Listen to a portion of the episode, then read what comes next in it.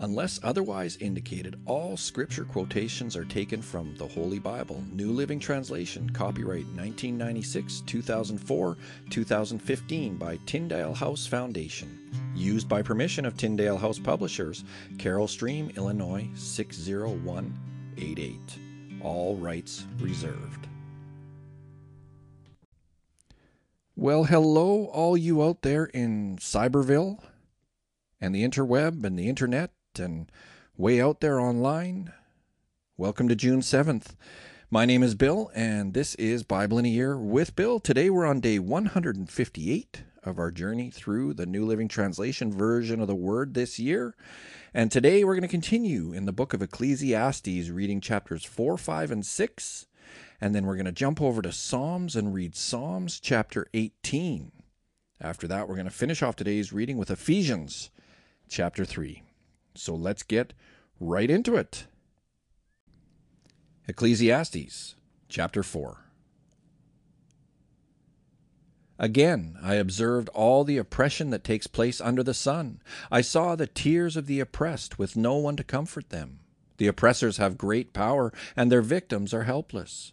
So I concluded that the dead are better off than the living. But most fortunate of all are those who are not yet born, for they have not seen all the evil that is done under the sun. Then I observed that most people are motivated to success because they envy their neighbors. But this too is meaningless, like chasing the wind.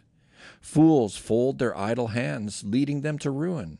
And yet, better to have one handful with quietness than two handfuls with hard work and chasing the wind. I observed yet another example of something meaningless under the sun. This is the case of a man who is all alone without a child or a brother, yet who works hard to gain as much wealth as he can. But then he asks himself, Who am I working for? Why am I giving up so much pleasure now? It is all so meaningless and depressing. Two people are better off than one, for they can help each other succeed. If one person falls, the other can reach out and help, but someone who falls alone is in real trouble.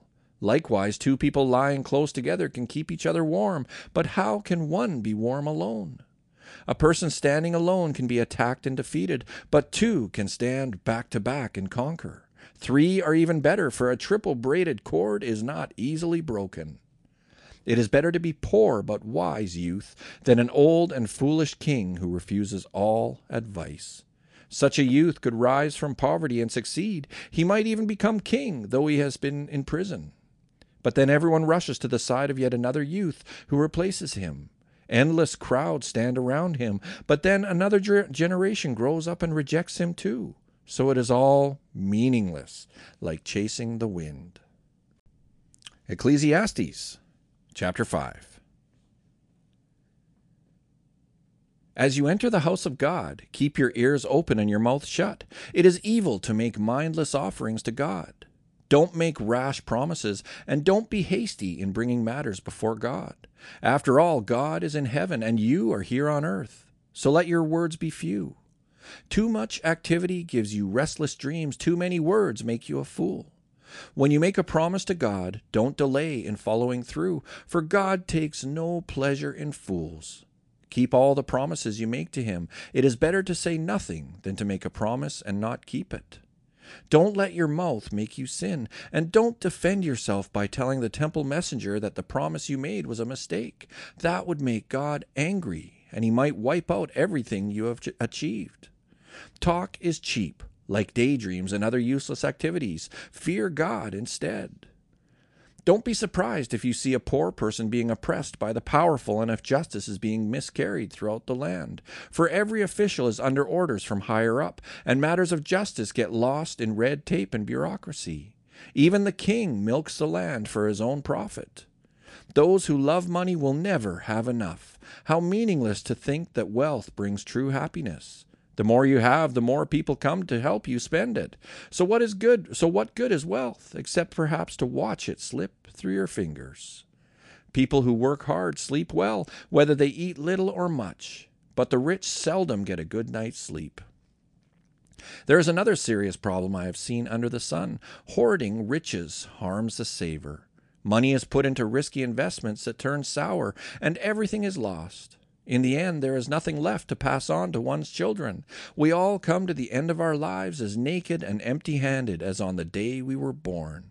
We can't take our riches with us.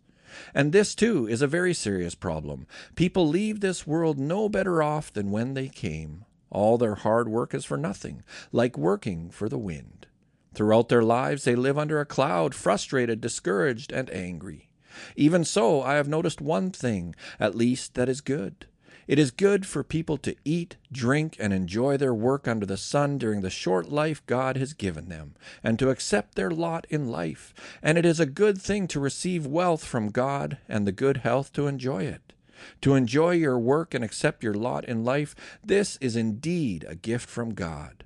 God keeps such people so busy enjoying life that they take no time to brood over the past. Ecclesiastes Chapter 6 There is another serious tragedy I have seen under the sun, and it weighs heavily on humanity. God gives some people great wealth and honor and everything they could ever want, but then He doesn't give them a chance to enjoy these things. They die, and someone else, even a stranger, ends up enjoying their wealth. This is meaningless, a sickening tragedy. A man might have a hundred children and live to be very old, but if he finds no satisfaction in life and doesn't even get a decent burial, it would have been better for him to be born dead. His birth would have been meaningless, and he would have ended in darkness. He wouldn't even have had a name, and he would never have seen the sun or known of its existence. Yet he would have had more peace than in growing up to be an unhappy man. He might live a thousand years twice over, but still not find contentment. And since he must die like everyone else, well, what's the use? All people spend their lives scratching for food, but they never seem to have enough. So are wise people really better off than fools? Do poor people gain anything by being wise and knowing how to act in front of others? Enjoy what you have rather than desiring what you don't have. Just dreaming about nice things is meaningless, like chasing the wind. Everything has already been decided. It was known long ago what each person would be. So there's no use arguing with God about your destiny. The more words you speak, the less they mean. So what good are they? In the few days of our meaningless lives, who knows how our days can best be spent? Our lives are like a shadow. Who can tell what will happen on this earth after we are gone? Psalms chapter 18. This is for the choir director. It's a psalm of David, the servant of the Lord. He sang this song to the Lord on the day the Lord rescued him from all his enemies and from Saul. He sang, I love you, Lord. You are my strength. The Lord is my rock, my fortress, and my Savior. My God is my rock in whom I find protection. He is my shield, the power that saves me, and my place of safety. I called on the Lord, who is worthy of praise, and he saved me from my enemies. The ropes of death entangled me. Floods of destruction swept over me. The grave wrapped its ropes around me. Death laid a trap in my path. But in my distress I cried out to the Lord. Yes, I prayed to my God for help. He heard me from his sanctuary. My cry to him reached his ears. Then the earth quaked and trembled. The foundations of the mountains shook. They quaked because of his anger. Smoke poured from his nostrils, fierce flames leaped from his mouth, glowing coals blazed forth from him. He opened the heavens and came down. Dark storm clouds were beneath his feet. Mounted on a mighty angelic being, he flew, soaring on the wings of the wind. He shrouded himself in darkness, veiling his approach with dark rain clouds. Thick clouds shielded the brightness around him and rained down hail and burning coals. The Lord thundered from heaven. The voice of the Most High resounded amid the hail and burning coals. He shot his arrows and scattered his enemies. Great bolts of lightning flashed, and they were confused. Then at your command, O Lord, at the blast of your breath, the bottom of the sea could be seen, and the foundations of the earth were laid bare. He reached down from heaven and rescued me. He drew me out of deep waters. He rescued me from my powerful enemies, from those who hated me and were too strong for me. They attacked me at a moment when I was in distress, but the Lord supported me. He led me to a place of safety. He rescued me because he delights in me. The Lord rewarded me for doing right. He restored me because of my innocence. For I have kept the ways of the Lord. I have not turned from my God to follow evil. I have followed all his regulations. I have never abandoned his decrees. I am blameless before God. I have kept myself from sin. The Lord rewarded me for doing right. He has seen my innocence. To the faithful you show yourself faithful. To those with integrity you show integrity. To the pure you show yourself pure, but to the crooked you show yourself shrewd. You rescue the humble, but you humiliate the proud. You light a lamp for me. The Lord my God lights up my darkness. In your strength I can crush an army. With my God I can scale any wall. God's way is perfect. All the Lord's promises prove true. He is a shield for all who look to him for protection. For who is God except the Lord? Who but our God is a solid rock? God arms me with strength, and he makes my way perfect. He makes me as sure footed as a deer, enabling me to stand on mountain heights. He trains my hands for battle. He strengthens my arm to draw a bronze bow. You have given me your shield of victory. Your right hand supports me. Your help has made me great. You have made a wide path for my feet to keep them from slipping. I chased my enemies and caught them. I did not stop until they were conquered. I struck them down so they could not get up. They fell beneath my feet. You have armed me with strength for the battle. You have subdued my enemies under my feet. You placed my foot on their necks. I have destroyed all who hated me. They called for help, but no one came to their rescue. They even cried to the Lord, but he refused to answer. I ground them as fine as dust in the wind. I swept them into the gutter like dirt. You gave me victory over my accusers. You appointed me ruler over nations. People I don't even know now serve me. As soon as they hear of me, they submit. Foreign nations cringe before me. They all lose their courage and come trembling from their strongholds. The Lord lives, praise to my rock. May the God of my salvation be exalted. He is the God who pays back those who harm me. He subdues the nations under me and rescues me from my enemies. You hold me safe beyond the reach of my enemies. You save me from violent opponents. For this, O Lord, I will praise you among the nations. I will sing praises to your name. You give great victories to your king. You show unfailing love to your anointed, to David and all his descendants forever. Ephesians chapter 3. When I think of all this, I, Paul, a prisoner of Christ Jesus for the benefit of you Gentiles, assuming, by the way, that you know God gave me the special responsibility of extending his grace to you Gentiles, as I briefly wrote earlier, God himself revealed his mysterious plan to me.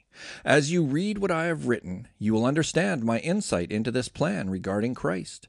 God did not reveal it to previous generations, but now by His Spirit He has revealed it to His holy apostles and prophets. And this is God's plan. Both Gentiles and Jews who believe the good news share equally in the riches inherited by God's children. Both are part of the same body, and both enjoy the promise of blessings because they belong to Christ Jesus. By God's grace and mighty power, I have been given the privilege of serving Him by spreading this good news. Though I am the least deserving of all God's people, He graciously gave me the privilege of telling the Gentiles about the endless treasures available to them in Christ. I was chosen to explain to everyone this mysterious plan that God, the Creator of all things, had kept secret from the beginning. God's purpose in all this was to use the church to display his wisdom in its rich variety to all the unseen rulers and authorities in the heavenly places.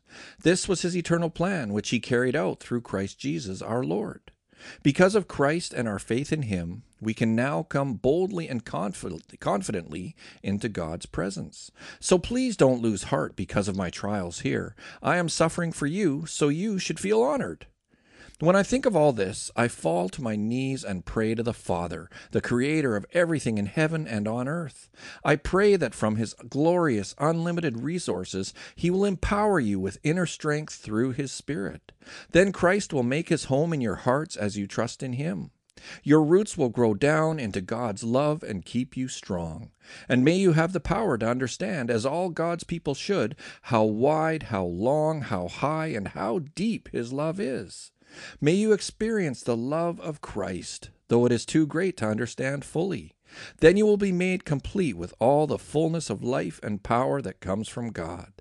Now all glory to God, who is able, through his mighty power at work within us, to accomplish infinitely more than we might ask or think. Glory to him in the church and in Christ Jesus through all generations forever and ever. Amen.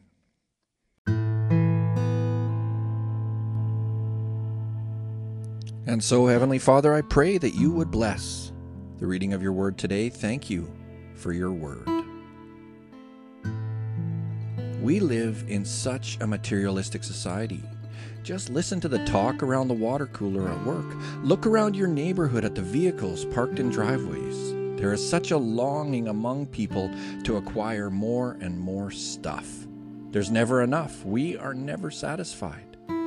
I'm often guilty of that. I enjoy outdoorsy stuff like hunting and fly fishing.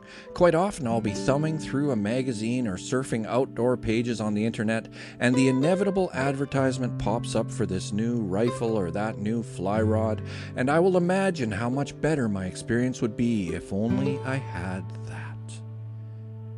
And then I will need to catch myself. Advertisers love to prey on our nature to want the newest, biggest, fastest, most advanced products. Having that one will definitely make me happy, is the thought they want to put in our heads. In Ecclesiastes chapter 6, Solomon warns enjoy what you have rather than desiring what you don't have. Just dreaming about nice things is meaningless, like chasing the wind. Enjoy what you have. Be thankful for the blessings we receive. There is no point longing for bigger and better, is there? Thanks for joining me here today on Bible in a Year with Bill. I hope to see you tomorrow. And have an excellent day. Take care now.